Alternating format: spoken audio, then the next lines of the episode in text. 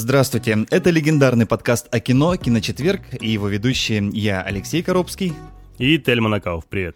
И мы прерываем свое молчание экстренным сообщением. Конечно же, вы все знаете, что главная тема для всех подкастов мира сейчас, не только о кино, но и вообще всех, это ситуация с коронавирусом, новым коронавирусом, э, по которому Всемирная организация здравоохранения уже объявила пандемию, то есть эпидемию, которая раскинулась на все населенные континенты нашей планеты. И казалось бы, какая связь между кино и, и э, заболеванием, но Тут связь самая прямая, и хочет, не хочется, конечно, там нагонять истерику и панику, но уже становится похоже на катастрофическую. Тельман, ты введешь? Да, я просто, просто берем, открываем любой новостной киношный сайт, читаем последние заголовки последних двух-трех дней. Быстренько, вкратце. Netflix и Apple FX остановили производство проектов, среди них очень странные дела и Фарго.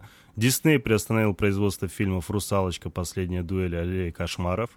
То есть вот да какие фильмы там, «Мулан», «Новые мутанты», тоже из-за коронавируса их отменили, замороженные съемки нового фильма «Марвел», «Шанчи» и так далее. То есть по каждой новости, которую мы либо с каждой, либо через новость, мы читаем последние 2-3 дня о том, что каждый фильм какой-то, который у нас должен был быть вот-вот выйти, в том числе «Тихое место», вторая часть, которую вот я уже прям ждал, его тоже отменили. И все это, конечно, обидно, и все вот эти новости, которые были еще в начале той недели про Харви Ванштейна, они просто улетучились, потому что мне это уже вообще не интересно, с учетом того, что те фильмы, которые... Тот же «Новые мутанты», сколько раз их, по-моему, два раза их переносили, если не ошибаюсь, и ты уже думаешь, вот, ну сейчас точно их покажут, все хорошо, все замечательно, и, и опять отменили. «Новые мутанты» вообще максимально нефартовый фильм, его Абсолютно. с 18 -го года переносили. 17-го, 17 если не ошибаюсь. Или даже 17-го. Да, да, да. Ходили слухи, что его будут переснимать, потом режиссер, значит, опроверг, что не переснимали.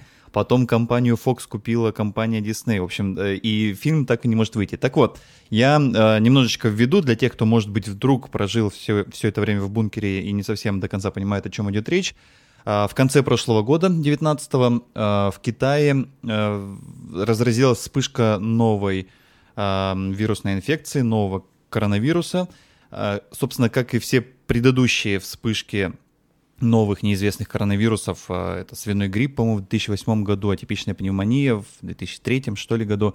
Они все возникли в Китае, и потихонечку стало это приобретать какие-то несмешные масштабы и раскинулось на все э, страны мира с новыми очагами в Европе, в частности, в Италии и где-то там еще. И, казалось бы, ну, болеют люди и болеют, умирают и умирают, как э, говорит один известный видеоблогер. Но Проблема в том, что этот вирус оказался очень высоко заразный, и для того, чтобы оградить людей от новых заражений и от новых смертей, стали приниматься беспрецедентные меры. В Китае а, были закрыты все кинотеатры. А, чтобы понимать масштаб, Китай сейчас это самый крупный кинорынок в мире. Больше кинотеатров и больше кинозалов нет ни в одной другой стране мира. И в связи с а, вспышкой этой инфекции инфекции вируса. В связи со вспышкой этого вируса эм, были даже отменены крупнейшие премьеры китайских фильмов, которые должны были выйти в период китайского Нового года. А период китайского Нового года, ну, как в России, вот период Нового года, это самый синокосный период в кинопоказе. А туда мечтают залезть все э, фильмы, которые претендуют на огромное бабло. Не случилось. Э, был сорван новогодний кинопрокат, э, голливудские фильмы тоже стали потихонечку отменять, переносить, но потом все это дело раскинулось дальше. Были закрыты кинотеатры в Италии, во Франции, частично в Германии, э, в Корее, и стали предпринимать там в Исландии, например, какие-то меры, что билеты в кинозалы продаются только через два места, то есть нельзя, например, сидеть рядом в кинозале, только через два пустых места. Потом в Китае э, разрешили отдельным кинотеатрам открыть э, продажи, но опять же, чтобы справа и слева от каждого человека было по одному пустому месту, спереди и сзади было по одному пустому ряду. В общем, э, ни о каком бизнесе здесь речи не идет совершенно. И э, постепенно, постепенно это привело к тому, что стали поступать новости, о которых сказал Тельман. Первым пал Джеймс Бонд. Фильм «Не время умирать» э, был перенесен на ноябрь с апреля. Он должен был выйти 9 апреля, но был перенесен на, кажется, 6 ноября. И следом за ним мы... «Форсаж», по-моему, был следом. А, следом за ним там уже порядок не столько важен, но а, можно сказать, что на, это, на эту весну в этом году не осталось ни одного большого фильма. «Мулан» пока что без даты отменен. А, Бонд на ноябрь, на 24 ноября я сейчас подсмотрел. А, Форсаж вообще на апрель 2021 года перенесен. Кролик Питер 2 на август предварительно этого года. Тихое место 2, которое отменили буквально за неделю до его выхода в кинотеатрах по всему миру, пока что без даты. Новые мутанты тоже без даты. Кстати, с Тихим местом 2 вообще интересная история, потому что в США прошла торжественная премьера этого фильма. Да, да, да. И да. буквально через два дня была отменена кинотеатральная премьера. Я слышал, что даже на «Мулан» была какая-то закрытая премьера, закрытый какой-то показ для кинокритиков, которые там даже в сети уже выкладывали свои мнения о фильме, о том, что это типа якобы лучший фильм Дисней. Ну, не исключено, да. Но можно понять, в принципе, э, почему это происходит, продюсеров можно понять, потому что с неработающими кинотеатрами а, в Китае на крупнейшем рынке, в крупных рынках эм, Европы и в Корее – и еще где-то постепенно, ну и сейчас есть угроза, что, рын... что кинотеатры будут закрываться во все большем количестве стран. В Чехии, по-моему, тоже уже закрылись. Не исключено, что и в России закроются кинотеатры, а, если так решит э, государственные органы. И понятное дело, что выпускать фильм в таких условиях, когда люди скупают почему-то туалетную бумагу, хотя у пневмонии нет э, такого э, симптома, э, и когда люди боятся реально всего, и когда закрываются кинотеатры, когда отменяются авиарейсы, когда закрываются границы, но это, э, во-первых, недополученная прибыль, а во-вторых, прямой ущерб, прямой убыток. Вот, их-то, конечно, можно понять в целом и в общем-то. Но вот посмотрим сейчас.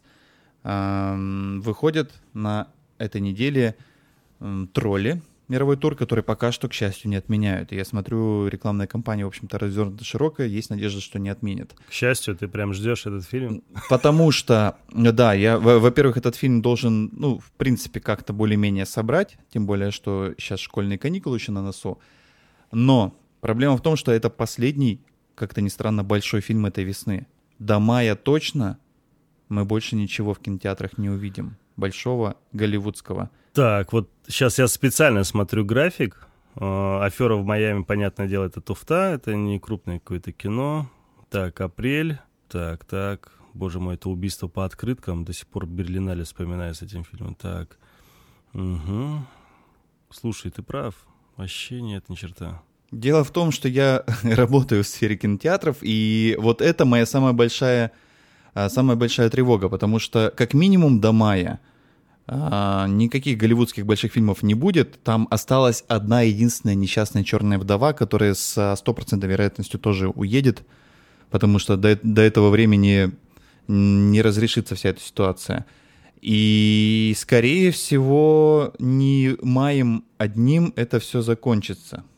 Сложно, конечно, предсказать, но если как бы форсажа уже не будет, а дальше там пока что все покрыто пеленой мрака. Но и это-то не все на самом деле, потому что голливудская э, кинопроизводственная машина сейчас э, вообще погрязла в какой-то пучине убытков и неопределенности, потому что встало производство очень большого количества фильмов.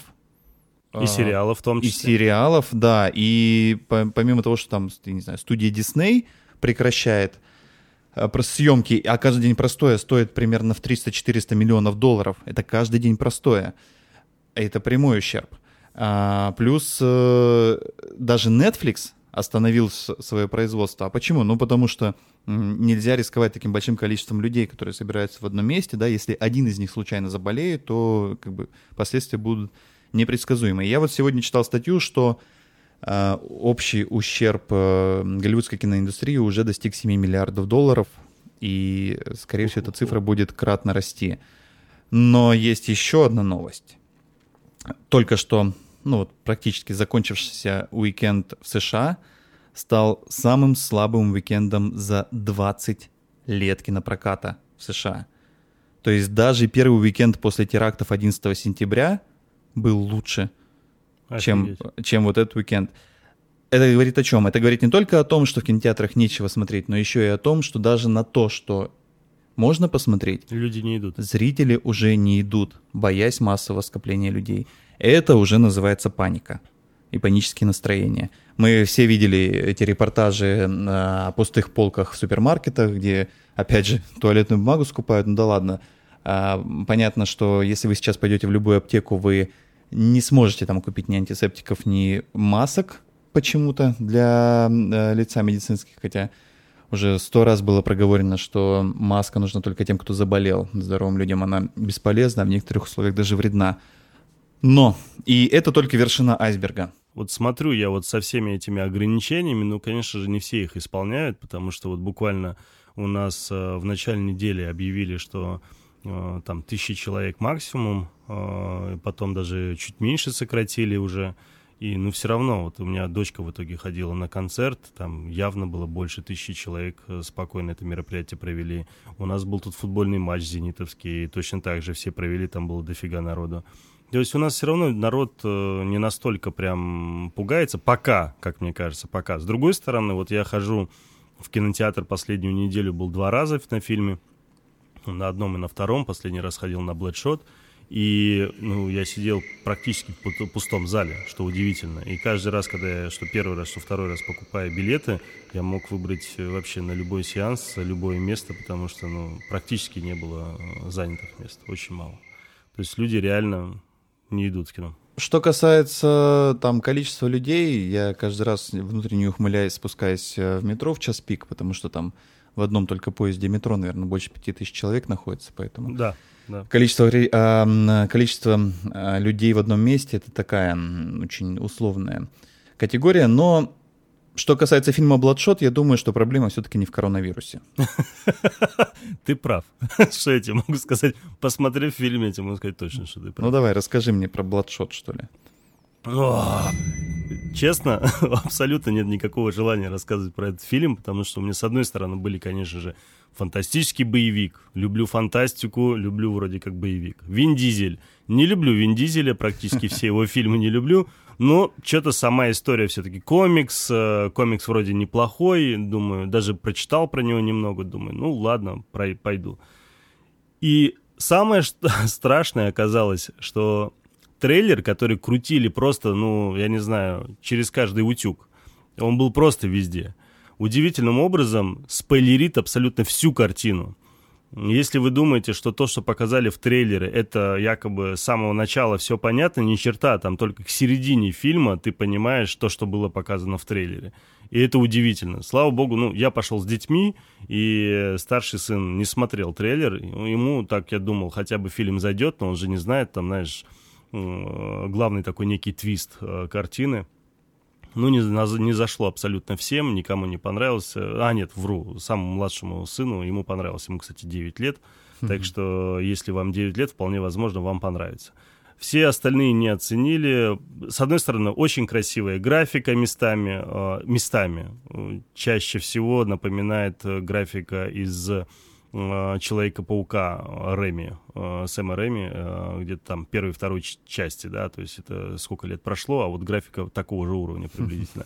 Но местами прям вот ну, удивительно хорошее ощущение, что у, не, у разных компаний делали графику. Что касается, ну, сюжетной линии, ты просто, ну, это какой-то, не то чтобы даже детский сад, это просто невыносимо больно для моего мозга. Мне было очень тяжело эту картину смотреть конечно же, я пожалел 10 раз. И даже вот эта красивая картинка, вроде как вот эти местами хорошая графика, вроде вот эта комиксовская завязка, некоторые экшн-сцены, думаешь, ну, вроде, ну, вроде да, неплохо. Но по факту в итоге ты выходишь очень сильно разочарованным, с очень плохим настроением. А тем более, когда э, я второй, э, точнее, у меня первый фильм, это был э, просто, знаешь, мне хотелось пойти на ужасы. Я думаю, боже, на что же пойти?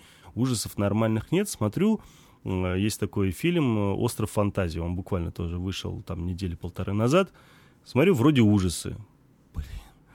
Последний такой просто мега тупейший фильм я смотрел очень много лет тому назад. Он назывался по-моему, Минотавр, если не ошибаюсь. Это просто, знаешь, это, ну, это тебе просто, знаешь, копаются в твоих мозгах, все максимально выжимают и выплевывают, да, причем максимально отвратительно.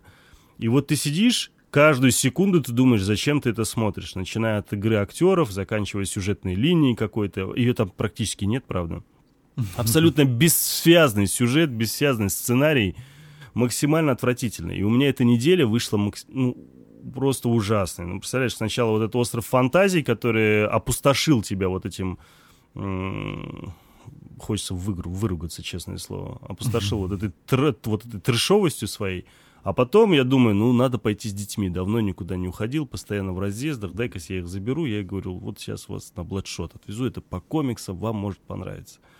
И этот фильм точно так же меня разнес. Из-за этого эта не, киношная неделя меня не просто разочаровала, она меня просто уничтожила. А когда еще со всеми этими новостями про коронавирус, еще ты тут мне в панику сейчас вгоняешь, рассказывая о том, что в ближайшие два месяца мне нечего будет смотреть, кроме Netflix, мне прям вообще грустно становится. Но мой шит-радар меня огородил и от э, Острова Фантазии, и от Бладшота. Э, хотя, конечно, у Острова Фантазии там была какая-то изюмистая такая завязка в трейлере, что вот э, туда эти люди собираются на остров, и потом, значит, их желания и фантазии исполняются, но они должны быть исполнены до самого предела, то есть если кто-то должен умереть, то умереть должны. Но что-то вот мне прям подсказывало, что вот шептал так, не иди на этот фильм, не иди. Вот. Возможно, рейтинг на Rotten, Rotten Tomatoes, который там был какой-то запредельно плохой. Возможно, ну про, просто... Вот даже вот то, что ты сейчас некую аннотацию сказал про этот фильм, ты можешь спокойно в нее не верить, потому что это бредятина вообще. Там нет этого вообще. Это бред. То, что там происходит, это, знаешь, как я раньше любил в подкасте говорить, бред, бред, бред. Вот, вот у меня реально реально вот такая реакция была на фильм. Прямо отвратительно. Я долгое время хотел там пока сидел, вот несколько раз хотел встать и уйти, но вот это моя внутренняя киношная совесть, которая не позволяет мне уйти ну, не с знаю, фильма. Надо как-то себя заставлять, что ли. Ну, Есть что? один фильм, единственный, с которого я ушел, я тебе когда-то рассказывал. Это была «Атака куриных зомби», вторая часть. А, да, да, «Атака куриных зомби», вторая часть. Вот, вот, вот с нее я ушел. Ну, зря, конечно, студия Трома — это отдельная история. Ну да ладно. Да. Ну, а что касается Бладшота, э, я, ну, не знаю, это вот просто по всем промо-материалам по трейлеру с этими эффектными эффектами. А это, конечно, выглядело как совершенно то безмозглый э, традиционный и стандартный боевик с э, Вином Дизелем. Конечно, э, сильно далеко не Ридик, а другие фильмы с Вином Дизелем смотреть я как-то не вижу никакого смысла, если это не Стражи Галактики. Ну, Ридик тоже так себе. Там Черная дыра, или как у него там первый фильм назывался из этой ветки. Вот он да. был неплохой. Или да. тьма, что ли, что-то не помню уже. Очень черный фильм был, да. А, вот. Так что, вот, ребятушки, еще одна причина, по которой этот э, уикенд в США стал самым провальным за 20 лет. Потому что там, собственно, идет один только Ридик. Ой, господи. Так и есть, один только Ридик. Потому что, потому что там идет, собственно, один только Бладшот, и, и чего еще там смотреть, в общем-то, и нечего. Но есть сейчас еще один фильм, который до сих пор идет в прокате мировом, в том числе в российском. И здесь э, очень важное вступление. Телемон уже так в проброс э, вкинул, что я там на Берлинале посмотрел какой-то фильм, не могу о нем говорить. Но на самом-то деле Тельман, Тельман действительно съездил с краткосрочным официальным визитом в Берлин на Берлинский кинофестиваль который, кстати, вполне вероятно последним станет в этом году да. последним большим фестивалем, да, потому что сейчас максимально вероятно, что Каннский кинофестиваль отменят. И, ну и вслед за ним, естественно, скорее всего, не будет ни Рима, ни Венеции, ни прочих больших фестивалей, поэтому ну, ситуация, конечно, беспрецедентная. Но при этом... Мне кажется, мне кажется, я проклят. Знаешь почему? Потому что, ладно, то, что вот последние фильмы мне никаким образом не заходят, плюс еще ты обозначил, что ближайшие два месяца я ничего не посмотрю. В лучшем случае два месяца. В этом, да, в лучшем, в лучшем случае, да, ты прав. Я себе в прошлом году пообещал, так, знаешь, Тельман, отбрось все, отбрось всю работу, выдели все-таки себе один год, свободный для того, чтобы ты мог посещать кинофестивали. Все те, которые ты хотел. Это Берлинский кинофестиваль, это Канский кинофестиваль, это Венецианский кинофестиваль. И был еще какой-то, не считая московского. Владивостокский кинофестиваль Pacific Meridian. Конечно же, конечно. Вот именно он да. и был, да. Не- Опять же, московский не считаю, потому что я, да. Да ну что. Так, смысл в чем? Я поехал на этот берлинский, как такая стартовая такая история, поехал, посмотрел э, один замечательный фильм, неплохой скорее даже, замечательный, это громко сказано, «Уроки фарси», мне он очень понравился, со своими нюансами, но фильм хороший. Не знаю, когда выйдет, будет ли вообще у нас он в прокате, а с учетом коронавируса вообще ничего не понимаю, каким образом, э, когда вы его увидите. Но потом еще сходил на мультик «Вперед», о нем мы чуть позже обязательно все равно отдельно поговорим, потому что мультик достойный от Пиксара, и еще на какой-то там фильм «Недофильм». И все, на, больше ни на что толком не успел, но, по крайней мере, галочку себе поставил, что я был на Берлинском кинофестивале, собрал там всякие сувенирчики, купил как раз-таки Леша тоже сувенир, он, кстати, об этом не знает, только сейчас услышал, ну вот, но в Москву приеду, обязательно тебе привезу. Ну вот, а, и, давай. значит, и все. Думаю, ну, старт положен, вроде неплохо получилось. Только даже Джонни Деппа увидел очень близко. А, Не то чтобы там прям счастье, но все же. И в итоге приезжаю, э, значит, в Питер, начинаю, точнее, сначала в Москву, Питер, и потом в итоге смотрю и понимаю, что по всем новостям все очень плохо. С каждой минутой, да, фу, говорю, какой минутой, с каждым днем я вижу, что там один фестиваль отменили, фильм отменили, сериал отменили, съемки сериала отменили, еще что-то. И все с каждым днем все хуже, хуже и хуже. Если для кого-то там коронавирус это страшная история, которой там человек боится заразиться или еще что-то, я думаю, боже, где мои фильмы, которые я хочу посмотреть? Вы меня лишаете главного моего счастья жизни. Как же так? Потом в какой-то момент думаю, может быть, все-таки это Netflix специально всю эту историю замутил, сделал этот коронавирус, чтобы кинотеатры все похерились, и в итоге все сидели дома и смотрели кино. Кстати, конечно, для них это все равно с одной стороны плюс, потому что сейчас реально очень много кто смотрит э, Netflix, но с другой стороны, как и в самом начале сказал Леша, у них же есть все-таки свои производства, которые тоже точно так же похерились, как и у многих других киностудий. Так что херовый год начался. Ты лучше расскажи «Уроки фарси». Это, кстати, фильм а, российский, насколько я понимаю, но Нет, при этом а- совсем не про российскую действительность. Слушай, он вообще на самом деле не российский, если только говорит о том, что да, его снял режиссер Вадим Пелер- Перельман, да, то есть это Мгм. вообще украинский э, парень, м, даже уже и не парень, а взрослый мужик. А, Вы его наверняка помните по м, «Мгновение жизни», Э, это с этой Сума Турман. Э, Был такой фильм, я не знаю, ты смотрел, не смотрел, очень неплохой. Ну, Не такой триллер вспоминаю. интересный достаточно. Если не Интересно. смотрел, глянь. А, И самый крутой его фильм, он вообще, в принципе, дебютировал с этой картиной. Это один из моих любимых фильмов, называется «Дом из песка и тумана». И, конечно же, когда я увидел э, в Берлинале, что будет э, уроки фарси от этого режиссера, вспоминая «Дом из песка и тумана», я думаю, все, надо бежать. Оббежал везде, где возможно. Поехал, купил этот несчастный билет. И в итоге Давайте о фильме немного расскажу, о чем там. То есть там Россия, Германия и Беларусь. И было очень необыкновенно смотреть эту картину по двум причинам. Значит, э, представьте. Картина рассказывает о неком еврее, который в начале прям войны, в 1942 году, если быть точным, он бельгиец еврейского происхождения, и он, оказавшись в плену, э, привозят там их на расстрел, собираются всех расстреливать, и таким образом, случайно, каким-то образом, получается, что его не убивают, и вот один приходит, его собирается добить. И он кричит, я вообще, в принципе, типа, не еврей, а, я перс. И, с одной стороны, То есть, э, по-нашему, А, иранец. да, Ну, как да. бы Персия — это Да. современный Иран. И он говорит, что... И с одной стороны думаешь, ну, к чему он это может говорить, а потом выясняется, что есть э, некий у них там главный в концлагере, э, который сейчас собирается как раз учить э, фарси для того, чтобы в будущем открыть в Иране ресторан и быть там хозяином, шеф-поваром. То есть у него такой, знаешь, такой фан свой. Да. Немец хотел поехать в Иран, чтобы открыть Да. там ресторан после Да. войны. То есть, да. Любопытно. То есть, ну, с одной стороны, там ты понимаешь, что это скорее вот такой некий второй план, если вдруг с войной что-то пойдет не так. С другой стороны, он собирается уехать вот в Иран и открыть там ресторан. Ну, вот, вот такая вот история, такая вот задумка. И тут самая главная фишка, то, что этот э, парень, на самом деле, конечно же, нифига не перс, он настоящий еврей, не знает он никакого фарси, и он на ходу выдумывает абсолютно вымышленный язык.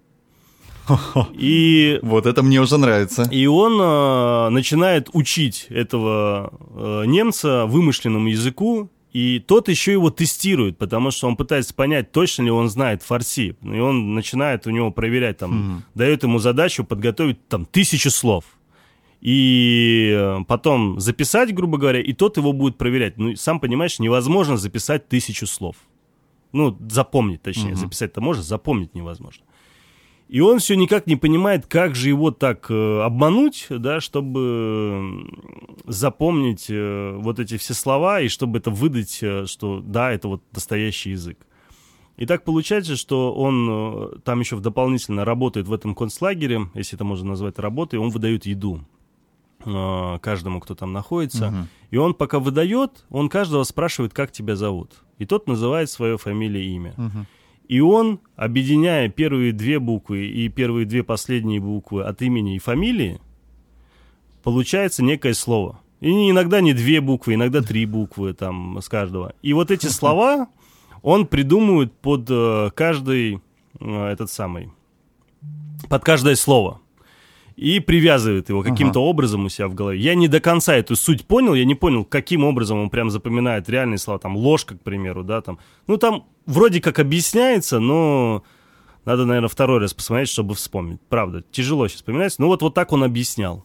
А, точнее, для себя. Угу. И потом вот учил, учил, учил его таким образом. Там очень много других каких-то параллелей есть, которые, как мне кажется, они там не особо нужны. Не то что параллели, таких э, вставок, да, а, ну, ладно, это такая некая драматургия а, фильма. Она, режиссер посчитал ее нужным, значит, добавил и добавил.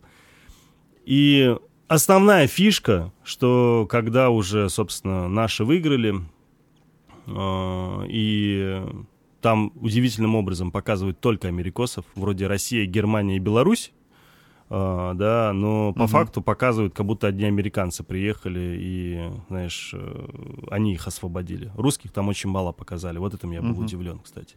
Особый кайф, о чем я хотел сказать, что было очень интересно и э, очень странно сидеть в кинотеатре в Берлине, смотреть с немцами эту картину. Uh, потому что, как ты понимаешь, угу. там же на оригинале, да, там, uh, то есть там угу. был... Uh, французский, он изначально на французском разговаривал, бельгийцы, не понимаю почему. А, потом был немецкий, русский в том числе в самом конце показали чуть. Еще там четыре языка в общей сложности были смешаны. Вот. И было очень странно это все наблюдать. Еще самое интересное, передо мной сидели две женщины в мусульманке в, в хиджабе. Тоже на этот фильм пришли. Угу. И ну, я не знаю, концовку рассказывать, не рассказывать, спойлерить или не спойлерить. Нет, да. Да нет, конечно. Ну, концовка, чего? да, да, ну, концовка, она, так знаете, как тебе сказать, э, она вроде кажется, знаешь, такой э, сильный эмоционально. Но с другой стороны, когда ты вот уже всю картину посмотрел, тебе вот эта концовка, она не так сильно задевает. Хотя, с другой стороны, таким более эмоциональным людям, наверное, зайдет. То есть вот все, что произошло там с уроками вот это всему обучению и вот этим, э, как он спрашивал, фамилия, имя каждого, в самом конце очень ага. интересно раскрывается, скажу так. Но скажи мне, э, список Шиндлера вот пианист вот, такого вот, уровня кино. Вот понимаешь, вот я вот именно это и делал, как ты сейчас. Я точно так же сидел, смотрел и сравнивал вот с этими картинами. И они не дотягивают, этот фильм не дотягивает до этих картин. А, он не дотягивает до них. Да, а да, этот фильм, да. уроки фарси не дотягивают до этого фильма. И вот как раз-таки те фильмы, что «Пианист», что «Список Шиндлера», это такие оскароносные картины. Mm-hmm. И уроки фарси он делает вроде все возможное, чтобы как раз-таки и концовка вот именно такая, а, что пытается, знаешь, вот в сторону Оскара себя показать. Вот мне так показалось, что это такое более какой-то, знаешь, э, режиссер как будто специально, да, сделал вот такую картину, И вот в таком вот направлении, чтобы больше в ту сторону, в сторону Оскара. Ну, смелое, конечно, предположение, что через год Оскар все-таки состоится. Ну, будем желать удачи. Я сейчас посмотрел, оказывается, в продюсерах этого фильма числится, например, Илья Стюарт, который в последнее время продюсировал несколько таких... Эм, он наши фильмы продюсировал. Ну, это, да. это наш э, русский продюсер, он... Э, да, да, да. Там были какие-то у него сложные отношения с, со Звягинцевым, по-моему, который сначала хотел снимать с ним кино, потом что-то у них не получилось. Да, да, да, да. Я, я смотрел его интервью как раз после этого фильма. Я пришел в номер и как раз смотрел его интервью, потому что он в том числе был на Берлинале.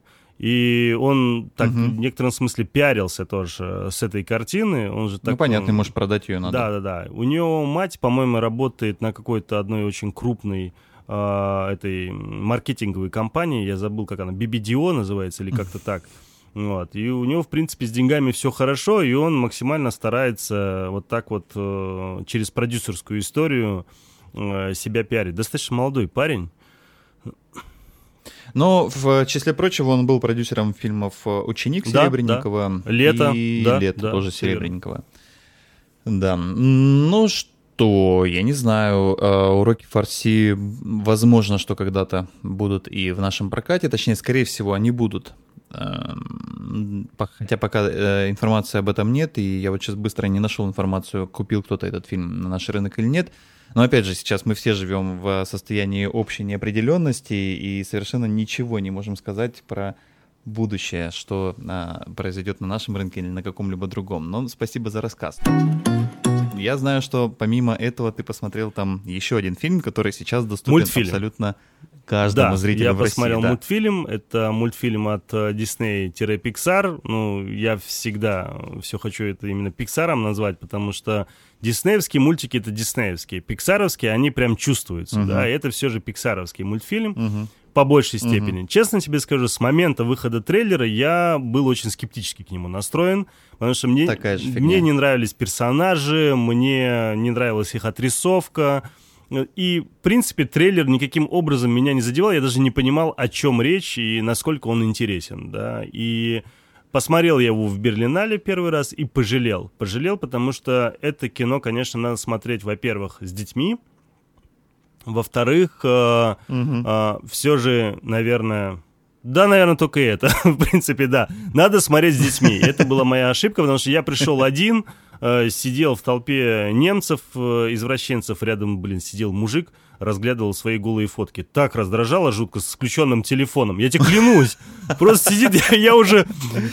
Вот она, настоящая жизнь Я, я тебе серьезно говорю, прям рядом со мной, с включенным телефоном. Я несколько раз ему на английском сделал замечание, но он, походу, не знал английский, потому что, ну...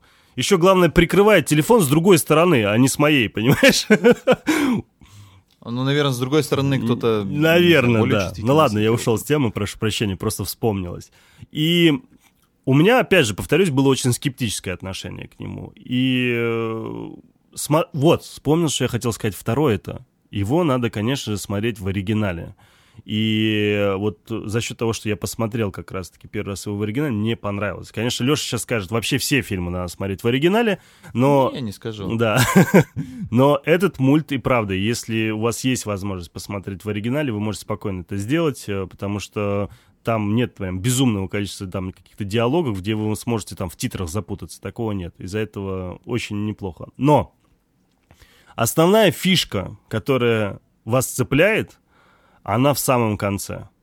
И я, наверное, там, понятное дело, спойлерить не буду, но скажу самую главную историю, что весь фильм, весь мультфильм, вы думаете, что главный герой — это один из там вот этих худеньких братьев. И только к концу картины вы четко и ясно понимаете, что главный герой совершенно другой брат. И то, что я вам сказал, это не спойлер, но даже если был бы спойлер, мы вроде плевали на все эти спойлеры, с учетом того, что уже многие посмотрели вперед mm-hmm. наверняка. Ты смотрел, кстати, Леш, вперед? Ну? Да, я посмотрел его. И, конечно же, мне, как э, человеку, у которого есть родная сестра и родной братишка, у которого есть там трое детей, который достаточно очень интегрирован, в том числе там большую семью, да, и который знает, что такое там семья в принципе, родство и так далее. И вот эта их история, Кстати, эта история, я не знаю, в курсе, не в курсе, это история самого э, Дэна, как же его звали-то, режиссера. Ладно, неважно, это история самого режиссера. Готовиться нужно к подкасту. Да, я что... просто не помню фамилию, ладно, неважно. А, это история самого режиссера, потому что у него случилась такая э, в истории, точнее, в его жизни такая вот такого рода история. У него очень рано не стало отца, он фактически его не видел, у него был старший брат э, в этой жизни. И по сути, он снял некую там мультфильм э, о себе, только вот в этой такой интерпретации фей, эльфов, там, единорогов и всего остального. Насчет того, что это все же мультфильм, он должен быть там комедийный, я, честно скажу, практически не смеялся. То есть там моментов смешных очень мало, но эмоциональных моментов для людей, которые подвержены эмоциям, там, вот с этими моментами чувств семьи, так называют, братства, отношение к отцу, к матери, это, конечно, вас заденет. Есть пару моментов, которые меня очень тронули. И искренне скажу, под конец мне пробило на слезу. Было такое дело. У меня тоже там я в один момент э, стал размазывать, значит, кулаками слезы по небритому лицу. Но я, честно говоря, немножечко расстроился по отношению к этому фильму, потому что к этому мультфильму, потому что все-таки бренд Pixar он кое-что под собой предполагает. Но так получилось, что с фильмом э, «Вперед» это скорее мультфильм Диснея, чем Пиксара, вот с таким вот перекосом. Потому что от Пиксара здесь... Ну, э, мы любим Pixar же за то, что, как правило, они э, все свои фильмы строят на предпосылке «а что если?» и какую-то прям простую э, вещь пытаются вложить. А что если у эмоций, у эмоций тоже есть эмоции, например, да? Вот. И здесь э, предпосылка, она, в принципе, чем-то напоминает пиксаровскую. Э, что если в волшебном мире все отказались от волшебства? Просто в пользу удобства. Потому что на самолетах летать удобнее, чем на собственных крыльях. Лампочку зажигать проще, чем э, колдовать заклинание света. И, и прочее, прочее, прочее. И казалось, что вот эта предпосылка, она действительно достаточно пиксаровская. И казалось, что из нее можно выжать очень много. Плюс еще в трейлере, конечно, меня больше всего э, восхитили единороги. Ой, единороги — это прям прекрасно, потому что мы привыкли представлять единорогов каких-то благородных летающих коней, которые там обладают самой чистой символикой и магические существа, а вот в мире мультфильма «Вперед» единороги стали просто мусорными крысами.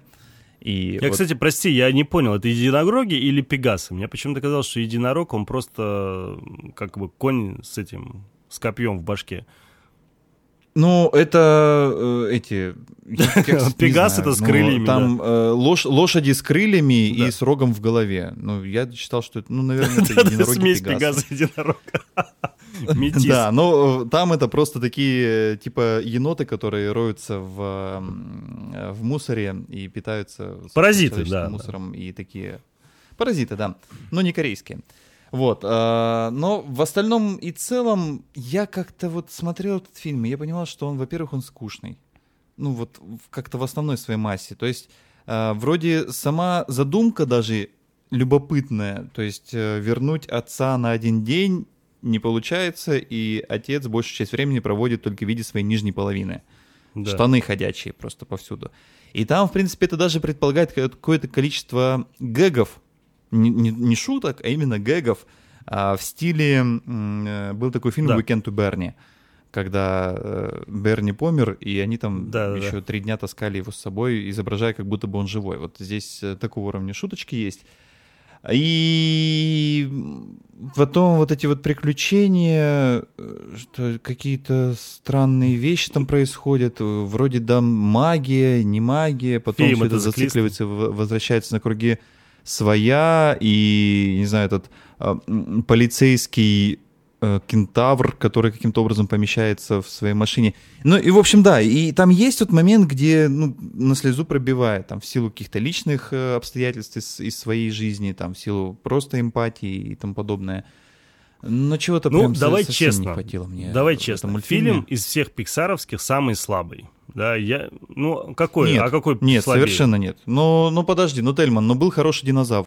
Да, точно. И правда был. И я больше скажу, э, дело в том, что в этом году выходит сразу два пиксаровских фильма. Душа. Душа как будто бы пиксаровских. Вперед, вот этот фильм, и потом еще должен будет выйти Да. фильм «Душа». И вот такое дело, что вперед это скорее диснеевский фильм, а вот душа Да. это совершенно Да, точно будет он, полностью он больше пиксаровский согласен, согласен. Ну, слушай, я честно скажу, если бы не концовка, если бы не вот эта эм, история с перекидкой на брата, Ага. и что ты понимаешь, что главный, на самом деле, весь мультфильм, это был брат, Да. который все время был рядом, Да. и ты начинаешь вспоминать все, что он делал, и ты понимаешь, что, по сути, реально он был все это время главным персонажем, а не второстепенным, вот это, наверное, мне больше всего, э, так, знаешь, за душу зацепило. И в связи с этим у меня поменялось отношение к мультфильму. И если бы не это вот эта такая развязка в конце, именно с такой вот этой, таким вот посылом, то мне бы, наверное, мультфильм вообще бы не понравился. Именно вот эта история меня изменила к нему отношение. Ну, хотя бы э, это сейчас можно посмотреть в кино Да, да. все еще для детской аудитории. Я, кстати, честно говоря, до конца не понял, э, почему ты призываешь смотреть его в, в оригинале, потому что ну, нормальный дубляж у него. Э, Я тебе скажу честно, э, я все моменты, где я смеялся, они были в оригинале. В дубляже вообще у меня на Ага. смех ни разу не пробило. Вот этот момент, к примеру, где они его стебут, как он смеется, как их отец, ну не отец, Ага. а очень смеется. Да-да-да-да-да, в оригинале да. это звучит очень, Очень. круто, потому что они очень идеально его стебут, понимаешь? То есть прям вот реально как лошадь. Мгм. А когда ты смотришь э, в этом, как это называется, в дубляже, да, то там это как-то очень Мгм. странно происходит, и они, причем дубляж вот самого вот этого даже звука, как э, лошадь смеется, они сами его озвучили. Зачем? Можно было оригинал оставить. Ну, то есть э, там есть вот пару моментов, там где технические э, в оригинале ну, звучит это приятнее, интереснее и смешнее, точнее, если бы Ну, понятно, да. Но, кстати, э, тут есть еще момент, что в дубляже, это же э, тоже широко известный факт, это, этот фильм подвергся Да, цензуре да, в да, российском да. прокате. И я, кстати, не знаю, он существует ли вообще в э, оригинальной версии в России, в кинотеатрах, можно ли его посмотреть с субтитрами. Но э, там есть э, момент, э, как называют, что это первый открытый гомосексуальный там- персонаж во вселенной Да. Диснея, но это не суть важно, там просто Лесбиянка, полицейская одна говорит, что я вместе со своей партнершей воспитываю там приемных детей тоже, да. Да. И э, Министерство культуры Российской Федерации посчитало, что едва только наши дети услышат эту фразу, они тут же побегут э, по подъездам э, непристойным сексом заниматься, не полагающимся в гетеросексуальной парадигме. И, естественно, заставили оцензурировать эту фразу, и в итоге в российском э, дубляже она звучит, как я со своим партнером воспитываю детей. Да. Разница колоссальная. Сразу же после этой фразы, после того, как она стала звучать, вокруг кинотеатров расцвели подсолнухи, и все в холщовых рубашках побежали обнимать березки. Конечно же, все стало совсем не так. Но в целом и в остальном, конечно, я, честно говоря, здесь не вижу большой вот такой разницы смотреть в дубляже или в оригинале, но есть один фильм, который, кстати, до сих пор по какой-то загадочной причине идет э, в прокате э, российских кинотеатров, который вот сто процентов и однозначно нужно смотреть только в оригинале. Только в оригинале, да. Please,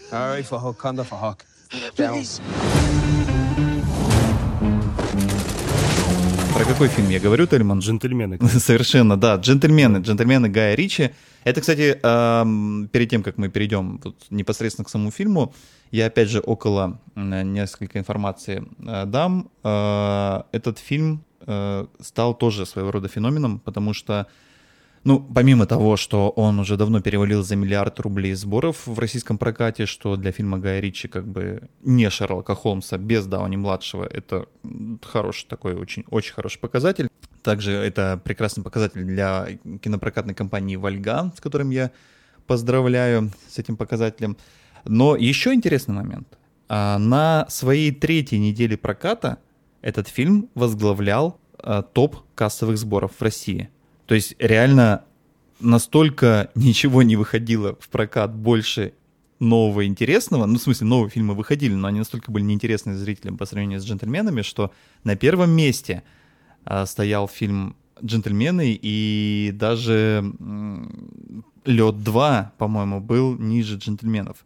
Что, мне кажется, максимально прекрасный показатель того, что наши зрители, ну, люди с исключительным художественным вкусом и действительно знают, какое кино хорошее, а какое кино не очень. К сожалению, это происходит не всегда, но, тем не менее, «Джентльмены» — это восхитительный, потрясающий фильм, и если у вас есть возможность, конечно же, его нужно пересмотреть в оригинале, если вы уже посмотрели его в дубляже, ну или пойти сразу же найти его в оригинале. Но если все-таки вас отпугивают субтитры, то посмотрите его хотя бы в дубляже. Он стоит того. А почему, Тельман сейчас расскажет. Да, мы, наверное, оба все же расскажем. Ну, конечно, да. Я первый раз посмотрел э, именно как раз-таки не оригинальную версию э, в дубляже, потому что я понимал, что это Гай Ричи, этим все сказано. Я прекрасно понял, что это как и Тарантино в этом плане, что у него большое количество диалогов, и я просто за субтитрами не буду успевать. А первое впечатление, оно самое важное, и я его не хотел оставлять на вторую версию. И в, только во второй заход я уже посмотрел э, в оригинале, и еще больше получил кайф, потому что, конечно, ты как раз не слышишь все то, что есть в оригинале. Это акценты. Акценты Британские героев, говоры, да. да, британские акценты. Они абсолютно разные, и это настолько круто, настолько эффектно сделано, и ты понимаешь, что такое актерская игра. Ты понимаешь, что, к примеру, там тот же МакКонахи, да, ну, чуть по-другому разговаривает. Ты понимаешь, что как его там, Хью Грант иначе разговаривает, как кто там еще у нас был, этот, как его звали там, тренер-то, кто он, Колин Фаррелл, да? Колин Фаррелл, есть... он просто крадет весь фильм каждым своим появлением в кадре, вот он просто крадет один весь момент, фильм. Один момент, вот ты точно такой же, ну, точнее, ты даже более круче киноман, чем я, естественно. Тогда вот вопрос к тебе, скажи мне, пожалуйста, почему вот, вот у меня сложилось конкретное впечатление по Колину Фарреллу. У меня было оно испоганено одним главным фактом, который каждую минуту его появления максимально э, меня отвлекало. Это mm-hmm. что Колин Фаррелл играл Стэтхэма. Объясню, если что? ты не понимаешь, о чем я говорю. Не понимаю. А, значит, у Стэтхэма есть своя манера поведения. Дикция, э, мимика определенная, да, на лице, в том числе э, жестикуляции руками, э, телом, плечами, ногами, сама походка, понимаешь? И когда ты на него смотришь, у него есть такое, знаешь, как вот в этом фильме, как его там, перевозчик и во многих других, там Но э, просто... в, ты хотел сказать, что в любом фильме с Джейсоном Стейтемом э, есть да, такое. Да, Просто да. им, им Он... даже названия не нужны, только нумеровать нужно. Да, да. И он, понимаешь, он прям, его очень легко пародировать, да, очень mm-hmm. легко, потому что у него прям есть очень характерные такие черты в походке, в движении, в жестикуляции руками, и очень легко пародировать. И когда я в итоге смотрел этот фильм «Джентльмены» и увидел, как Колин Фаррелл играет, и я просто вижу всю жестикуляцию Стейтема. Mm-hmm. Если бы не режиссером не был бы Гай Ричи и сценаристом, понятное дело, тоже не был бы Гай Ричи, я подумал бы, наверное, что это какое-то легкое совпадение. Но когда Гай Ричи режиссер и сценарист, и Стейтема в этом фильме нету, что уже удивительно, да, mm-hmm. и тренера, который, по идее, реально мог бы спокойно сыграть э, Стэтом, потому что это прям его роль. Но, к счастью, тут нет, играет... этого не случилось. Да, да, но тут э, все же, да, я имею в виду, по сценарно он подходит, по кастингу нет. И тут Колин Фаррелл, который вот со всеми этими жестикуляциями жутко на него похож. И меня это прям, меня это, я не знаю, как-то мне грустно от этого стало. Меня, ну, я думаю, почему он так играет? Во-первых, он не играет себя, и он как будто реально взял Стэттема какого-то из какого-то фильма и решил его спародировать. Ребята, и исторический вот... момент. Дорогие слушатели, вы, пожалуйста, обратите на это внимание. Впервые за всю историю существования нашего подкаста Тельман ставит в укор актеру, что он не играет себя. Он Обычно играет Стэттема, это еще хуже, понимаешь? Нет, Давайте по сути, ладно. Это просто этот один момент, который меня вот правда раздражал. Ладно, ты знаешь, э, э, я на это не обратил внимания, у меня совершенно этого не стрельнуло. Ну, возможно, потому что большую часть фильмов со Стейтемом я просто пропускаю и не смотрю. И, возможно, ну, возможно, ты прав. Возможно, это просто архетипичный такой перс- персонаж, который, естественно, для того, чтобы а, соответствовать ожиданиям архетипа, он как бы взял какой-то узнаваемый а, снял узнаваемую манеру с того же Стейтема. Возможно, я не исключаю, я этого не, не заметил, но а, просто Колин Фаррелл офигительный актер которого я обожаю уже много лет, и я буквально недавно пересматривал э, «Залечь на дно в брюге», э, где просто его брови — это отдельный персонаж э, фильма. И, ну, я не знаю, в «Джентльменах» это, ну, по мне, так это центральный персонаж, просто потому что я, во-первых, не могу его не обожать, во-вторых, вот это вот беспрекословный авторитет, смешанный с какой-то простотой, и его острым подвешенным языком, и как у него все это устроено, он, конечно, вызывает э, симпатию. И еще очень немаловажный момент, что персонаж Фаррелла, тренер, тренера и его пацанов банды, а, они сейчас на самом-то деле установили новый тренд в моде, в мужской моде, в мужской одежде. Вот эта вот клетка сейчас я уже просто наблюдаю, как в метро а, на улицах появляются мужчины в клетчатых штанах вот в этих, а, в этих а, даже, мы их называли олимпийки, вот эти, да, спортивные кофты. Да, да, да. да. Вот, и, и это совершенно прекрасно, ну вот мне прям это нравится, потому что оно действительно сейчас почему-то выглядит свежо и классно. И плюс вот этот вот эм, клип, который они там в фильме снимают. Я пытался его найти, но пока на YouTube его в, ори... в оригинальном, то есть в отдельном виде, в виде клипа нет, только с этого, с фильма с, экра- с экранок вырезаны. И, ну вот, украшение, просто украшение этого прекрасного фильма, который, ну, он раскрывается постепенно, имею в виду фильм «Джентльмены».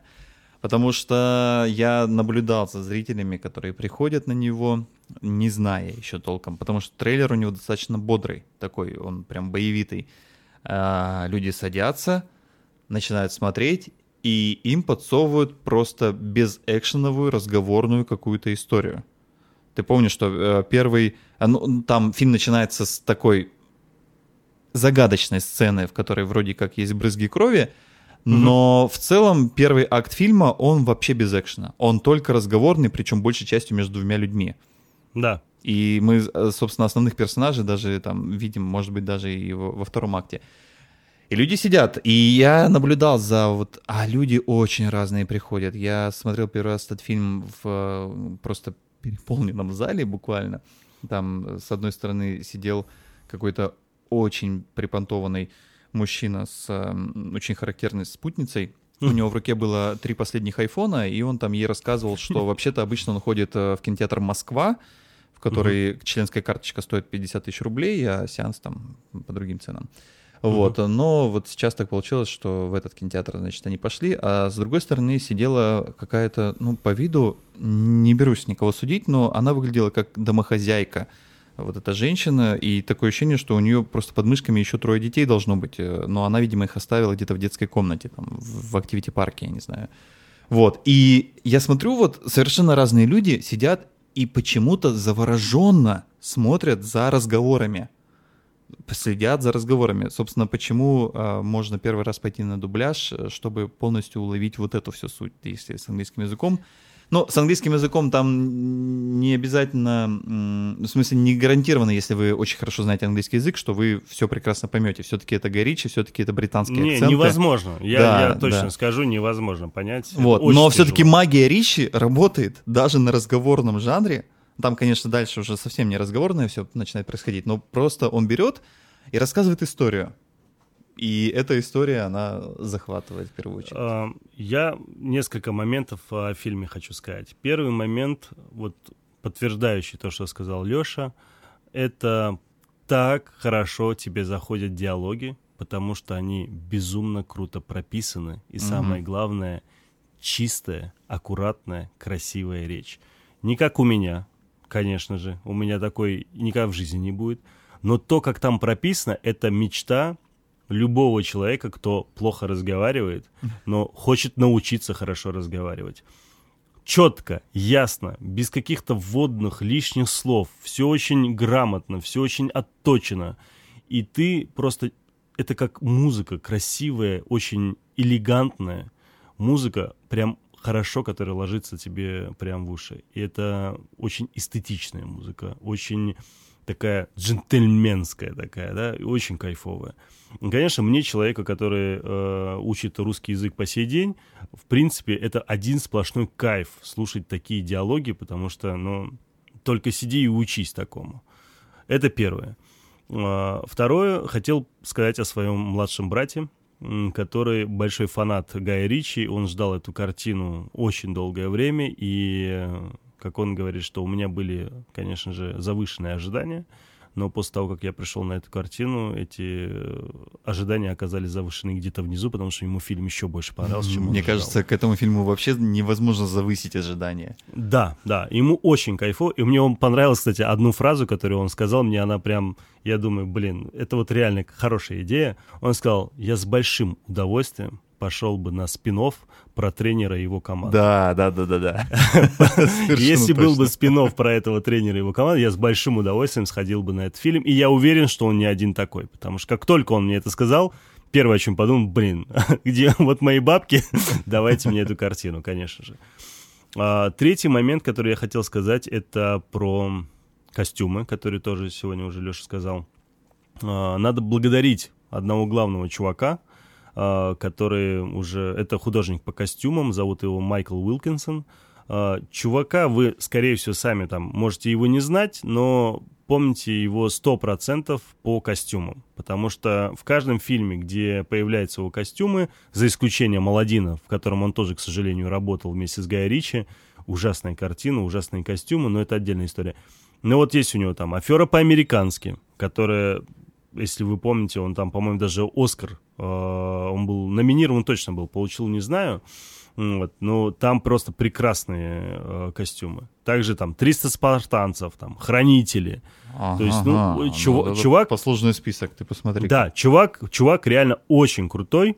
Э, и э, мне было безумно интересно прочесть статью. Я помню где-то Ой, наверное, спустя неделю, что ли, после выхода фильма вышла статья на Кинопоиске, очень большая такая, а, про этого художника по костюмам, где он, он прям каждого персонажа а, отдельно обсуждают, вот его костюм, его одежду, а, почему как, и там в том числе были интервью самого художника по костюмам. Так что если там найдете, я уверен, что под фильмом «Джентльмены» на странице Кинопоиска наверняка где-то внизу есть новости об этом как раз-таки. Угу. Вот. И там очень круто расписано как раз-таки, как он придумал костюм э, для тренера, как он придумал костюм для этой команды. Вот там использовался вот материал флис, что они взяли эту стандартную э, ткань, эту шотландку. Да-да-да. Э, потом, э, ну, она мелкая, они его, этот принт увеличили, угу. да, сделали крупнее э, и ярче. Угу. А потом уже, собственно, перекинули такой на некий современный лад, э, и получилось то, что получилось. Очень круто. И, конечно же, как ты говоришь, начал уже наблюдать, что кто-то в этом ходит. Первое желание, что когда я вышел, я хотел купить себе такой спортивный костюм. Знаешь, люди, я у которых... сегодня себе купил э, две пары штанов в клетку. Да. Не, ну реально это выглядит очень круто, это выглядит очень стильно. И, конечно же, вся картина это просто, как это сказать, это вот ты, ощущение, что ты смотришь э, фильм э, Тома Форда, только не в его ключе, как он любит снимать там триллеры и так далее, с учетом того, что он еще и э, этот модельер, а что он решил, знаешь, э, снять комедийное какое-то кино, потому что чувство стиля, оно просто бесподобно. При том, что сам э, Гай Ричи одевается убого, об этом неоднократно говорили и писали, вот, но именно в кино каким-то чудом он постоянно удивляет. И в этом фильме он просто порвал с этим художником по костюму абсолютно все возможные грани, потому что все с иголочки, все очень крутые. Мы почему-то обсуждаем да. костюмы, когда тут, собственно, а, но, видимо, фильм настолько хорош, что да. восторгов заслуживает каждая его составляющая. Слушай, есть один еще момент, о котором я хочу сказать, потому что очень многие мысли для размышления мне дал мой младший брат. Потому mm-hmm. что, опять же, повторюсь, он очень любит Гая Ричи, и он его куда глубже его э, не с точки зрения там, какой-то киносемиотики и так далее, а просто он глубже копает и какие-то моменты быстрее, что ли, находит и понимает.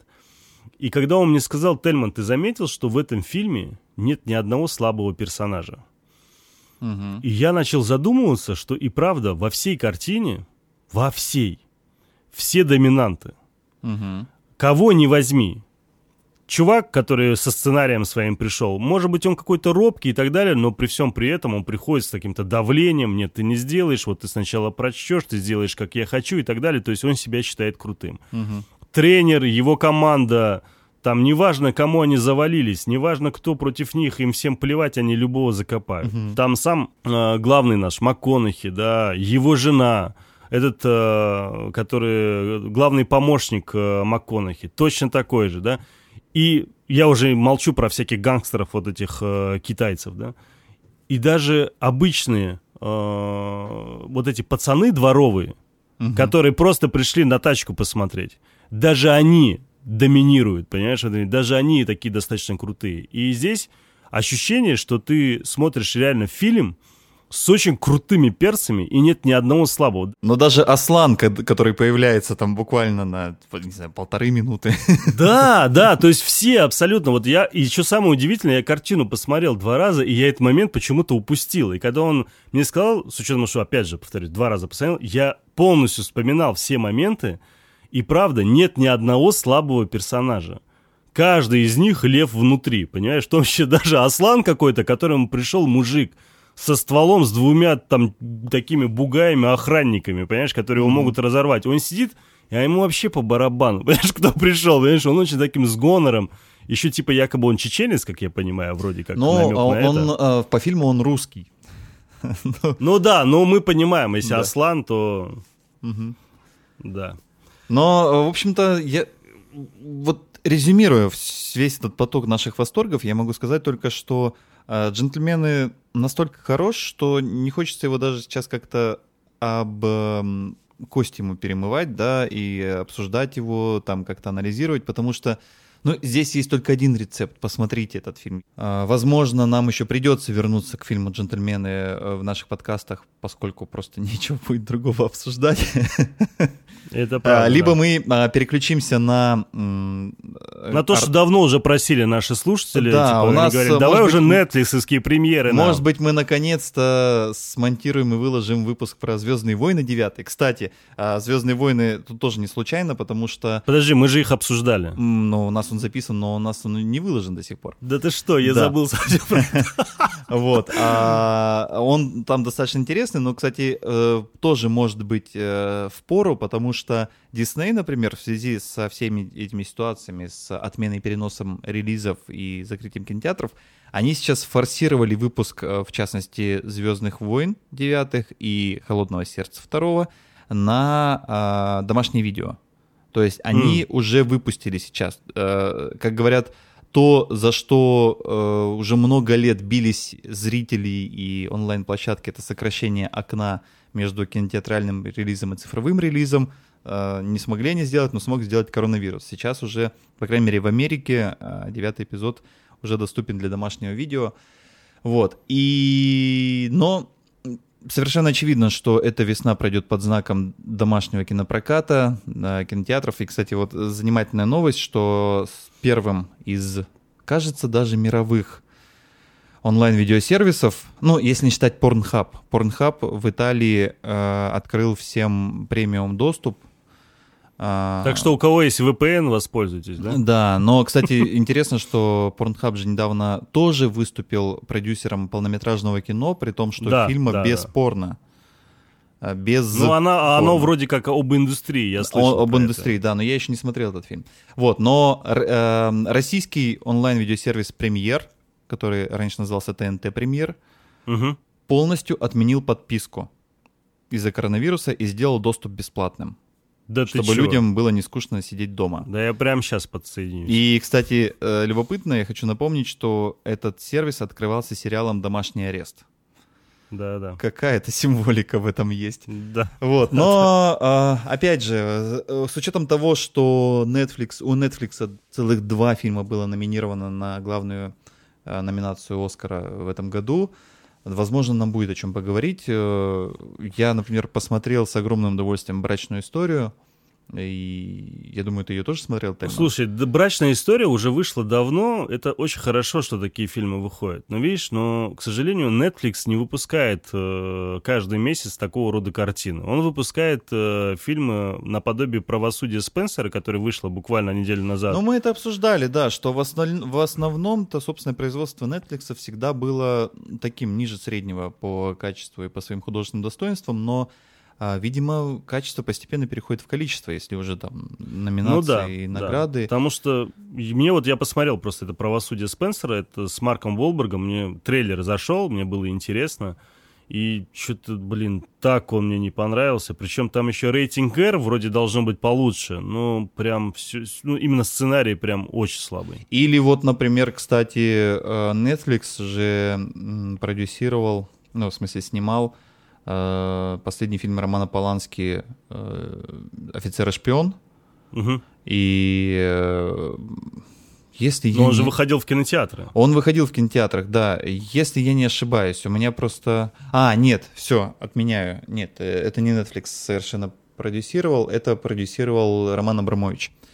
Mm. Этот фильм, да, он... Э, а у него же фонд есть свой, да? У да. него есть фонд Кинопрайм. Кстати, этот э, логотип Кинопрайма уже можно даже перед некоторыми фильмами в кино увидеть. Но... Ну, у него фонд крутой, потому что Ну, крутой, но что он... как бы у него вроде как первым большим фильмом, на который этот фонд дал денег, должен был быть фильм Анны Меликян «Фея», угу. но его выход в кинотеатрах тоже отменен.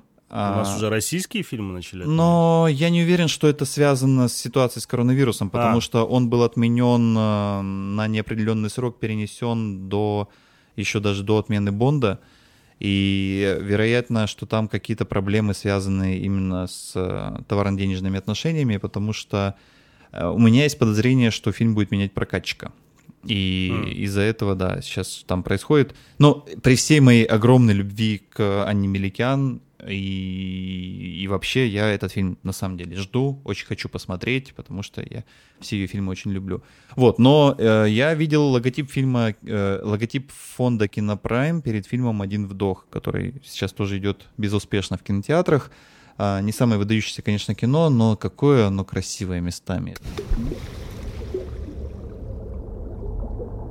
Вкратце расскажу, эта история основана на жизни Натальи Молчановой, которая, скажем так, без вести пропала в 2015 году. Да, считается, да. считается без вести пропавшей. Как говорит последний титр в этом фильме, возможно, скорее всего, она погибла. Это э, спортсменка, которая в 40 лет открыла для себя э, фридайвинг. Фри, фридайвинг. Да, фридайвинг — это э, такой вид спорта, когда люди на одном вдохе без акваланга без дополнительного оборудования, то есть только в гидрокостюме и маске, ныряют на большую глубину. А... То есть не просто задерживают дыхание там на 6-7 минут, а именно ныряют до 100 метров. Да, да, да, да, да. Ну вот, э, собственно, а, про то, что как бы... Тут очень сложный момент, потому что фильм вообще-то не про Молчанову. Он э, основан на ее истории, но достаточно так вольно. Потому что Молчанова, она там в 40 лет открыла для себя фридайвинг, после этого она стала а, постепенно собирать там все награды всех чемпионатов России, Европы, мира и так далее.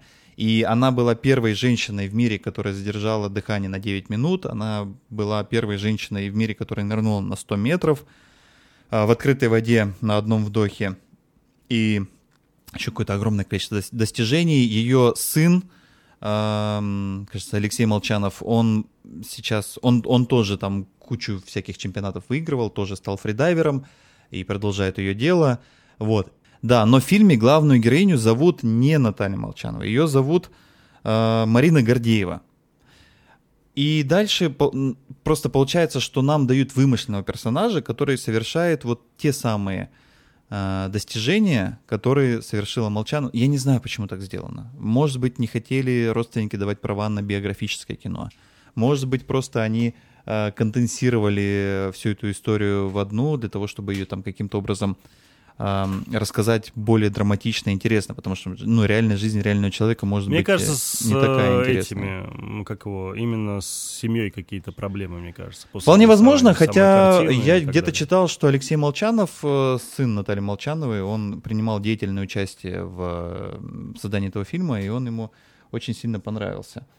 Ну там же многое, как я понимаю, все же не о ней. То есть в реальной жизни у нее не было каких-то моментов. Из того, то, что я читал, я просто сам, как бы в свое время, очень-очень давно, когда я еще занимался в бассейне, увлекался в том числе фридайвингом, mm-hmm. потому что один из моих любимых фильмов детства это был э, французский фильм «Голубая бездна» oh, да. Жан, Жаном Рено. Это фильм Люка Бессона. Да, да. Там конца 80-х годов. Это прекрасный фильм. Это, он как раз-таки тоже про фридайвинг, э, про двух замечательных э, там пловцов. И я помню до сих пор, когда я смотрел эту картину, и точно так же, когда там Жан Рено э, там под корабль заплывал, я вместе с ним задерживал дыхание и думал, я продержусь столько же, сколько он. О, да. Два. Вот. И мне очень понравился твой пост тоже в э, телеграм-канале, когда ты описал вот этот фильм про э, один вдох. Э, что, как ты написал, не забывайте дышать. Да, да, ну очень, это, это правда. Был, комментарий был прям в тему, потому что и правда, когда такие фильмы смотришь, всегда да, задерживаешь да, дыхание. Да. Ну, слушай, я э, как сертифицированный дайвер, э, который ныряет с аквалангом, я, кстати, тоже я э, проходил обучение в бассейне, э, где со мной в этом, в этом же бассейне учились фридайверы. Угу. И я на них смотрел, честно говоря, как на, на инопланетян, потому что я, ну, вообще не понимаю, как это у них может работать. То есть одно дело задержать дыхание. Э, это, в принципе, не так уж и сложно. На поверхности над водой это может сделать любой человек. Но когда ты находишься под водой, давление толще воды каждый метр увеличивает давление да, на, на одну атмосферу. Да, да, да. И твои легкие э, сжимаются. Сжимаются. Вместе. Ну, в принципе, и тело тоже. С повышением да, давления. Ну, как бы да. там, э, грубо говоря, полости, которые содержат воздух, потому что все-таки да, да. остальные ткани более плотные. И да. главная заповедь дайвера, того, который э, э, ныряет с аквалангом, всегда дышать, не задерживать дыхание под водой. Потому что иначе это может привести э, к очень разным последствиям. Вот. А, а собственно, ну, как бы человек, погружающийся на глубину 100 метров, если он не выравнивает давление внутри своего тела, а, а там нужно мало того, что дышать, нужно еще и там продуваться, чтобы у тебя да, да, давление да. в ушах как бы не разорвало нафиг твои уши. И погружаясь на глубину 100 метров, легкие фридайвера становятся размером с теннисный мяч. Как? Ну, прям с теннисный да, мяч. Э, вот это именно так, потому что ты представь, да, каждый метр давление увеличивается Настольный на одну атмосферу. А? Настольный теннис, говорю. Ну, я понял. Там разница не очень большая, да. И как у них это работает, я вообще не понимаю. То есть они же реально, они, ладно, задержать дыхание, это одно дело, но нырнуть на этом дыхании и провести не 15, не 20, не 30 секунд, как вот, ну, наверное, каждый из нас может нырнуть там на 6 на метров, да, достать ракушку с дна моря. Но провести в, на этом дыхании минуты, долгие минуты на большой глубине – этот фильм э, снимала в части подводных съемок э, супружеская чита Жюли Готье и Гийом Нере. И если поискать э, в YouTube по их имени, можно найти невероятно красивые ролики, которые они снимают, собственно, под водой, под водой да, да. Своих, со своих нырялок.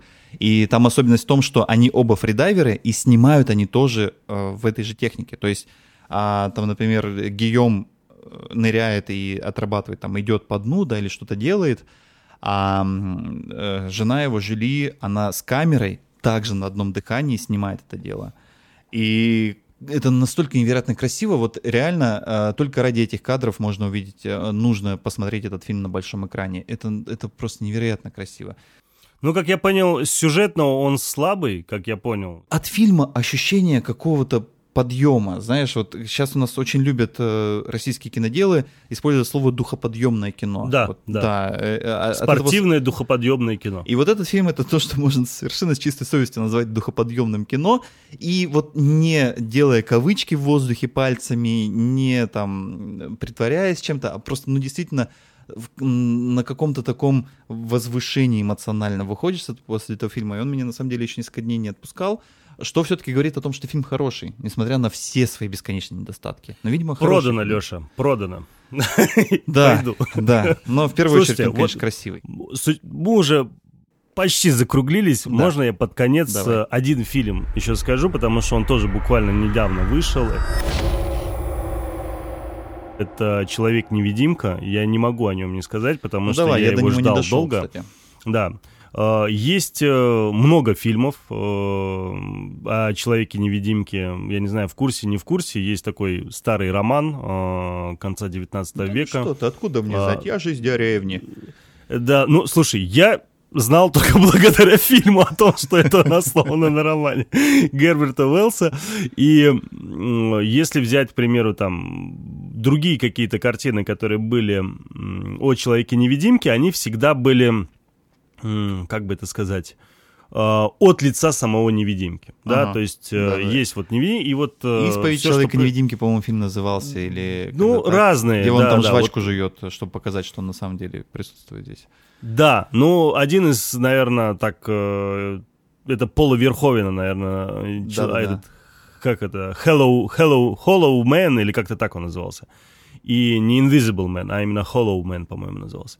И там э, Кевин Бейкон прекрасный, но и даже Элизабет Шу прекрасная, но фильм получился такой немного второсортным, и э, сценарий откровенно слабый, и там его совсем психически неуравновешенным настолько показали, что прям как-то все это очень странно выглядело. Я думаю, ну вот, вот здесь, вот сейчас все-таки вот новая картина, 2020 год, 20 лет назад был этот э, фильм Пола Верховена, наверняка что-то должно быть прям вау. И потом я узнаю, что, оказывается, эту картину вообще дали компании, которые, студии, которые снимают бюджетные э, страшилки. Это Blumhouse Production, ты наверняка знаешь. И вот Universal Pictures, у него есть отдельная там Blumhouse Production, которым он дает вот такого рода картинки, так, так, точнее, такого рода фильмы. И они за небольшие деньги снимают такого рода как раз фильмы. И самый главный кайфовый плюс э, этого фильма это то, как показывают человека-невидимку.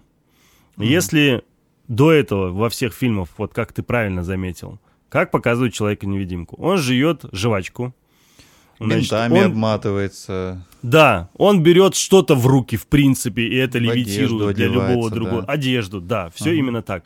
И то же самое было у Пола Верховена, у него вообще была а, такая силиконовая маска сделана угу. для того, чтобы он смог ходить по городу. Да, Тут да, да. самый кайф в том, то, что а, когда главная героиня, там фильм показывается как раз-таки от э, героини, которая является подругой, там, я не знаю, она в гражданском браке или там не в, или в таком браке, я уже не помню. Значит, э, и она его типа жена. И она над ней, собственно, постоянно он ее как это вот это слово очень модное сейчас используют, когда муж э, или кто-то там постоянно третирует э, свою жену. Харасмент? Ну, да нет, нет. Ну, короче, он постоянно над ней издевается, грубо говоря. Он там ей приказывает, что одевать, что не одевать. Постоянно контролирует, ага. постоянно контролирует ее телефон. Чуть ли не читает ее мысли. И, конечно же, она там постепенно ходит с ума с ним, постоянно вот эти все издевательства, она хочет от него из- убежать, и, собственно, она убегает каким-то чудом. И потом выясняется случайным образом, она там прячется у своей сестры, и выясняется, что он умер, что типа он якобы не смог жить без нее и решил покончить жизнь самоубийством. Угу. И от этого дальше начинает развиваться картина, она вроде как успокоилась, вроде как может уже выйти на улицу, она уже его не может бояться, потому что его, в принципе, якобы нет живых. И тут э, в какой-то момент она начинает замечать странные моменты, ну, какие-то явления, что вроде там где-то дверь что-то открылась случайно, да, где-то какой-то шум от паркета. И самый главный кайф, она, ну, показывает ее, и как она смотрит, допустим, там на дверь, после этого камера поворачивается на дверь, и где-то секунд 30 пустой кадр. Ну, просто тебе показывают дверь, угу. шкаф, еще что и просто он пустой. Угу. И это такая, знаешь, это некая какая-то новая фишка саспенса, когда ты понимаешь, что в кадре кто-то есть, А. но его нет. Ничего не двигается, никакого шума. То есть э, невидимого человека снимают как э, видимого человека в кадре, только его не видно. Именно. То есть э, ничего не двигается, нет никаких левитирующих предметов, нет никакой жвачки, нет ничего. Просто тупо кадр какого-то пространства, и ты внутренне головой понимаешь, что он где-то там стоит. И точно так же и она это понимает. И, конечно, уровень саспенса на этом, ну, как бы на этой фишке поднимается до предела. Ты не знаешь реально точно так же, как зритель, в какой части комнаты он стоит, где именно, как он стоит, как он двигается, где у него рука, где нога, за что он пытается ее схватить. И когда в итоге ее в какой-то момент, этот невидимый человек, хватает там в кухне, э, когда она стоит с ножом, ты понимаешь, что он практически был у нее прям перед носом, она этого не чувствовала, да, и как он хватает, и, ну, то есть, точно так же, как для нее это неожиданно, ровно точно так же и для тебя это неожиданно, понимаешь? Все предыдущие фильмы про вот этого невидимого человека, ну, либо какие-то переливы были, да, либо где-то что-то его обозначало, вот этого невидимого человека, и ты понимал, там, следы мокрые, допустим, еще что-то. Здесь этого там, ну, прям мизер, понимаешь, да? И, конечно же, этот момент, наверное, самый кайфовый в фильме. Все остальное удручает, лично мне, как кажется. Потому что вроде там были такие крутые отзывы, что прям фильм прекрасен во всем, неожиданно красочен. Это Элизабет Мосс, или как ее зовут, э, вот эту актрису, которая короче, везде снимается, как этот сериал называется, тоже забыл. Ладно, неважно. Короче, ты помнишь, что из Эли- Элизабет Мосс, она идеально, с одной стороны, подходит под э, эту роль. С другой стороны, ты вот кроме ее игры и кроме вот этого эффекта саспенса, вот которым я обозначил, да, ты больше ничего не видишь, никакого особого интереса нет. И за весь фильм реально какой-то твист интересный происходит там в, самой, в самом середине, э, самой середине, и он даже для меня был неожиданным. И все, все остальное опять идет ровно так, как ты предполагаешь. То есть, понимаешь, есть такая линия, да, сюжетная, которую ты понимаешь, каким образом она будет развиваться. И вот она почти на 90% у меня совпала, и я уверен, что у многих зрителей она все равно совпадет. И вот это, наверное, э, все мои ожидания так, знаешь, э, спали. Но Хотя- я все равно планирую сходить на этот фильм, тем более, что «Тихое место 2» отменили, нужно как-то восполнять этот пробел. Ам, Скажи-ка мне, Тельман, а не обратил ли ты внимание, в начале перед фильмом не было ли какой-нибудь заставки с логотипом темной вселенной Universal? Так это же это и есть. а, Вот то, о чем ты говоришь. А, К чему намекает Алексей, скажу нашим слушателям. А, Есть а, так некая Dark Universe. Это, и этот логотип был в этом фильме в том числе, что меня удивило.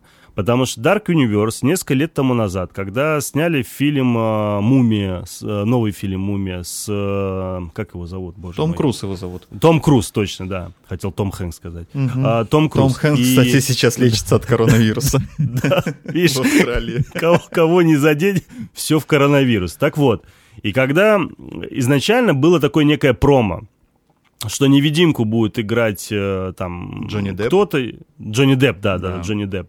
А потом э, Бардем будет играть э, Волка, по-моему, если не ошибаюсь. А, Нет, он должен был монстра Франкенштейна играть. Франкенштейна, Франкенштейна, точно, да, да, да, да. Потом Мумию, собственно, понятное дело, Том Круз. И еще там был э, этот... э, ну, короче, там несколько, там четверо, по-моему, было, я сейчас точно не помню. И был некий такой темная вселенная, вселенная Universal, где собирались вот этих персонажей, про каждого из них отдельно снять кино, и потом якобы объединить чуть ли не как, знаете, как Мстители финал. Там, э, и в итоге получилось, сняли «Мумию», и «Мумия» так сильно провалилась в прокате, что Universal сказал, ну его нафиг. Ну да, там эм, история-то была как раз именно в том, что у Universal за все, там сколько, больше ста лет существует эта кинокомпания, у них огромное количество персонажей э, в их э, библиотеке прав, и вот они действительно хотели создать темную киновселенную со, со всякими ужасными персонажами, которые там действовали, э, грубо говоря, в одной киновселенной, и потом действительно, как Тельман сказал, э, стали бы уже э, в кроссоверах взаимодействовать. А, первая «Мумия» была, потом там «Человек-невидимка», «Невеста Франкенштейна», и дальше там еще, еще много, большие планы грандиозные были. Но «Мумия» провалилась с огромным громким треском, и это, собственно, тогда все говорили, что на «Темной вселенной» поставлен крест — вот. Ну так и есть, потому что они вот из-за этого и дали как раз Blumhouse, Blumhouse Production, угу. именно этой компании они дали производить эту картину, потому что они вроде как, это Dark Universe с одной стороны, но с другой стороны это все же не та же самая вселенная, что и Мумия, понимаешь, да? То есть это все-таки другое кино. Да, да, да. И э, получается, что я на самом деле слышал, что как раз э, в этом-то э, весь фокус заключается, что перед человеком-невидимкой нет э, логотипа темной вселенной. Вот, но надо будет, видимо, сходить еще и проверить. Слушай, по-моему, есть. Mm. Вот честно, я вот как раз-таки, я же знаю про темную вселенную. Mm-hmm. Вот ты меня спросил, по-моему, она была. Mm-hmm. Я боюсь соврать. Но вот, но, кстати, мне интересно, как ты сказал, Blumhouse небольшая студия, которая снимает малобюджетные ужастики. А, не случайно Universal позвал Blumhouse снимать а, Человека-невидимку, потому что у них уже есть опыт эм, возрождения умершей франшизы, они возродили франшизу Хэллоуин в 2018 да, году, да, и да. это было достаточно успешно, поэтому ребята, э, братья Блум, по-моему, да, они там, да. Блумхаус, э, они знают э, свое дело, и они действительно много ужастиков всяких разных снимали. Ну, у них, это, конечно, надо не, должен, не, не только A24, ужастики. не студия А24, которую называют так по-русски, там совсем другое направление, но тоже, я думаю, ну, что... Ну, они многое. Они сейчас, э, если ты помнишь, там из последних они «Прочь» снимали, в том числе. Ну, одними из были тоже тех, кто в этом а, участвовал. А, не A24 случайно «Прочь» снимала? Uh, а, слушай, 24 я группа. О, это uh, я помню, что они имели uh, отношение к ним, потому что я помню логотип. Upgrade точно так же помню там логотип. Ну, то есть они не только прям ужастики-ужастики, у них есть еще другие проекты, которые не в этом жанре. Хотя основной жанр — это ужасы, конечно, uh-huh, у них. Uh-huh. Ну, еще один момент, наверное, про невидимку, это то, что мы все равно все же видим, что позволяет человеку-невидимке быть невидимкой.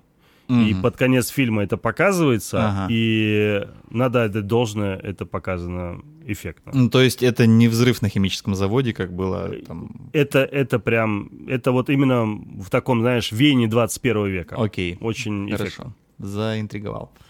А вот, наверное, на этом все на сегодня. Да.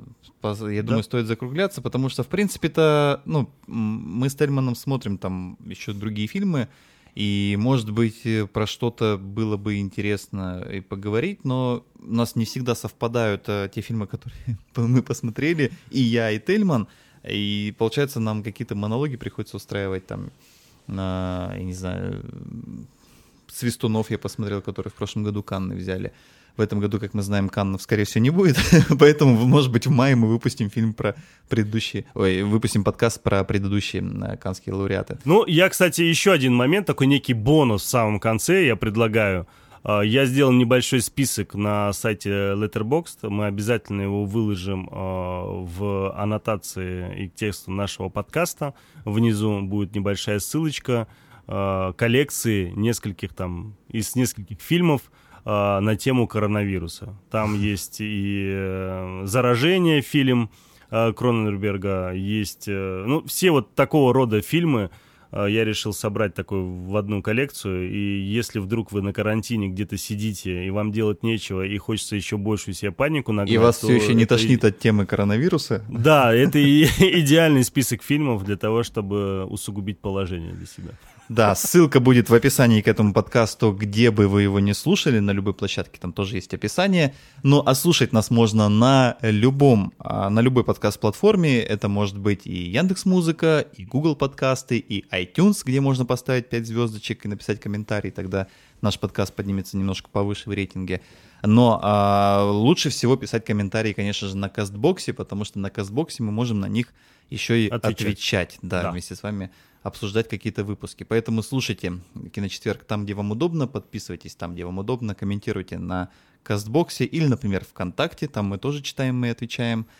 И не знаю, И не болейте, Да, не болейте, мои, не болейте. И в, когда-нибудь с вами э, мы снова встретимся в рамках нашего подкаста, но, видимо, будем обсуждать уже что-то из домашнего проката. Там уж как посмотрим. Перейдем на сериалы, наконец. Наконец-то, да. Я, кстати, посмотрел Sex Education второй сезон. Ладно, это был подкаст «Киночетверг». Невеселый, но по-прежнему ваш любимый, лучший легендарный подкаст о кино. Пока. Всем пока. Пока.